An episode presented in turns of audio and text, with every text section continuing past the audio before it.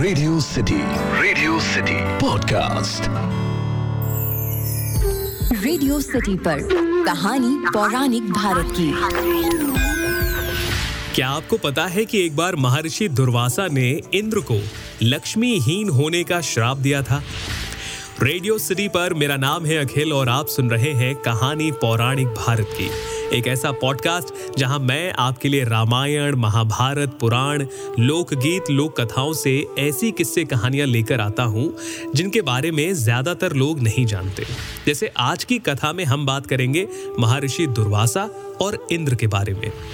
इस कथा के अनुसार इंद्र ने अहंकारवश वैजंती माला का अपमान किया। परिणाम स्वरूप महालक्ष्मी उनसे रुष्ट हो गई और उन्हें दर दर भटकना पड़ा। दरअसल हुआ कुछ ऐसा कि देवराज इंद्र अपने हाथी ऐरावत पर भ्रमण कर रहे थे। मार्ग में उनकी भेंट महर्षि दुर्वासा से हुई। उन्होंने इंद्र को अपने गले से पुष्पमाला उतारकर भेंट स्वरूप दे दी। इंद्र ने अभिमानवश उस पुष्पमाला को ऐरावत के गले में डाल दिया और ऐरावत ने उसे गले से उतारकर अपने पैरों तले रौन दिया।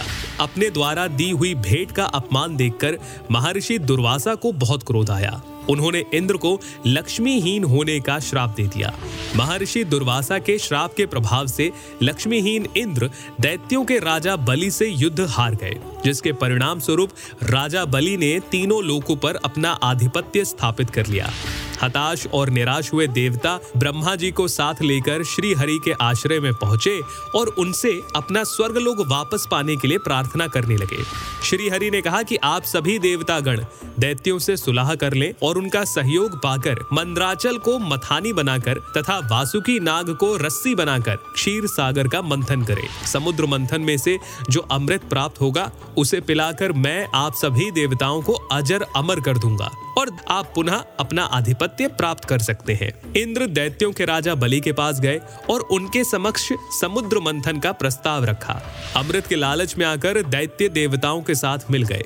देवताओं और दैत्यों ने अपनी पूरी शक्ति लगाकर मंद्राचल पर्वत को उठाकर समुद्र के तट के करीब ले गए, लेकिन मथनी का काम पूरा ना हो सका। सभी ने मिलकर श्री हरि का ध्यान किया।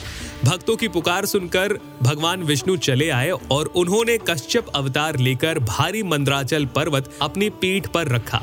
इसके बाद वासुकी नाग की रस्सी बनाकर समुद्र मंथन का कार्य शुरू हुआ। शास्त्रों में वर्णित है कि समुद्र मंथन में सबसे पहले विष निकला, जिसकी उग्र लपटों से सभी प्राणियों के प्राण संकट में आ गए। ऐसे में भगवान शिव ने विष को अपने कंठ में धारण किया और नीलकंठ कहलाए।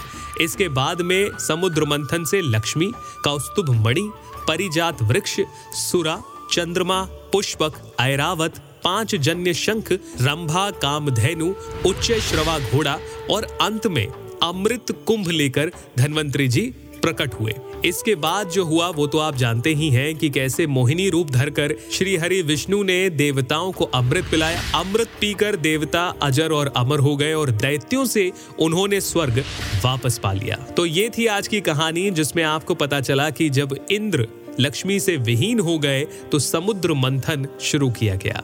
आपको ये कहानी कैसी लगी, मुझे ज़रूर बताइए। ईमेल लिखिए podcast at my Radio City dot com पर। आप चाहें तो मुझे इंस्टाग्राम पर बता सकते हैं।